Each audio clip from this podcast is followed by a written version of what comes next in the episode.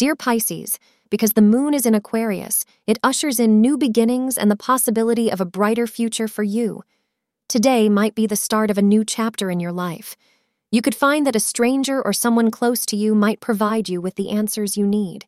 Be receptive to it, especially if it comes from someone you trust, since it will be beneficial to you. Consider yourself fortunate to be surrounded by people who love and support you. The color green is your lucky color. Astrologers recommend the hours between 11 a.m. and 12:30 p.m. are auspicious for you. You've got great romantic ideas, but your beloved doesn't seem to be listening or be especially attentive.